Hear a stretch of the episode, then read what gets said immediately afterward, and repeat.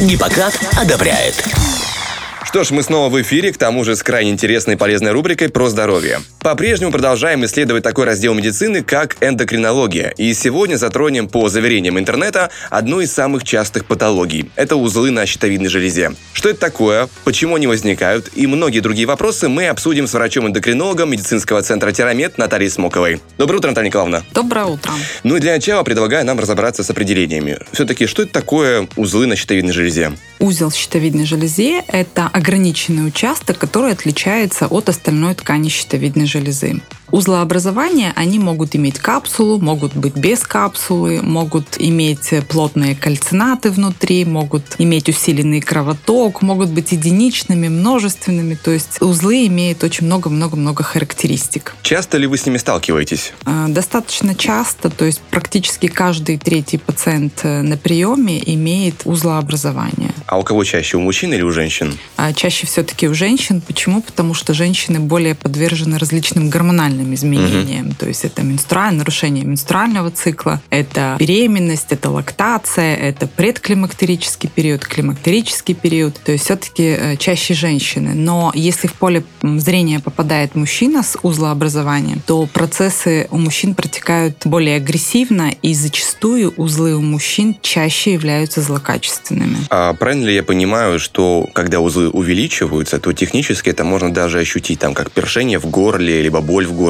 Болевой синдром возникает только при подострых тиреидитах, то есть это когда есть воспаление щитовидной угу. железы, а ощущение дискомфорта при глотании, затрудненное глотание, одышка, тогда, когда либо железа увеличена в размере, либо узел имеет рост э, в сторону близлежащих органов. То есть если в сторону э, рост имеется в сторону трахеи, то здесь появляется одышка при незначительной даже физической нагрузке. Если имеется разрастание железы в сторону сосудов, то повышается давление, появляется дискомфорт не только при глотании, но и дискомфорт при повороте головы. То есть жалобы достаточно такие. Их много, и все зависит от того, насколько узел изменил конфигурацию именно самой щитовидной железы. Хорошо, а если они пока что эти узлы маленькие, их можно как-то заподозрить по отдельным симптомам? Если если нет нарушения функции щитовидной железы, то заподозрить самому как бы ну никак нельзя. Угу. Но если есть в семье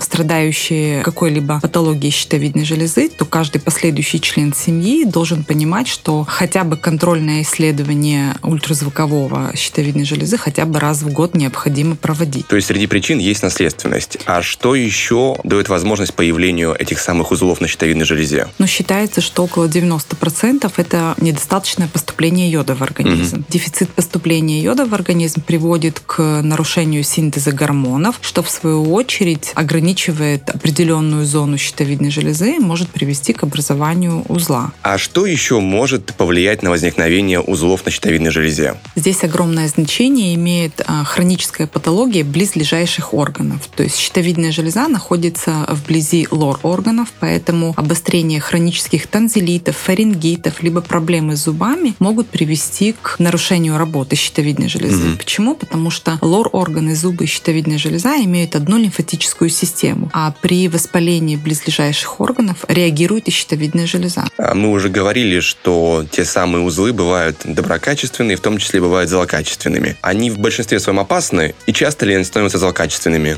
Чаще все-таки это доброкачественное образование, но при выявлении узла мы всегда стараемся доказать и пациенту, и себе, что этот узел не навредит пациенту. То есть мы стараемся провести ультразвуковое исследование, мы стараемся определить работу щитовидной железы, mm нет ли нарушения, мы стараемся определить, а достаточно ли содержится йода в организме. При необходимости, если узел имеет определенные размеры больше сантиметра, мы рекомендуем проведение тонкоигольной продольной аспирационной пункционной биопсии, чтобы определиться с составом этого узла. Если мы получаем заключение, что это доброкачественный узел, такие пациенты наблюдаются, то есть э, мы проводим регулярное исследование УЗИ, сдача крови на а, наш онкомаркер, и в зависимости от э, того, имеется ли тенденция к росту, дальше вырабатывается тактика. Узлы, конечно же, могут стать злокачественными, и если мы обнаруживаем злокочисление узла, то здесь рекомендуется оперативное вмешательство. А на доброкачественный можно повлиять без хирургического вмешательства? Зачастую, если это уже сформировавшийся узел, мы должны понимать, что исчезнуть он не может. Мы должны за ним наблюдать. Если вовремя не обнаружить узлы, да, скажем так, не заподозрить, к чему это может привести? Если узел небольших размеров и он никак не влияет на работу щитовидной железы, он не сдавливает окружающие ткани, он не провоцирует увеличение щитовидной железы, то с э, такими узлами можно жить долго и счастливо. И даже об этом не знать, да?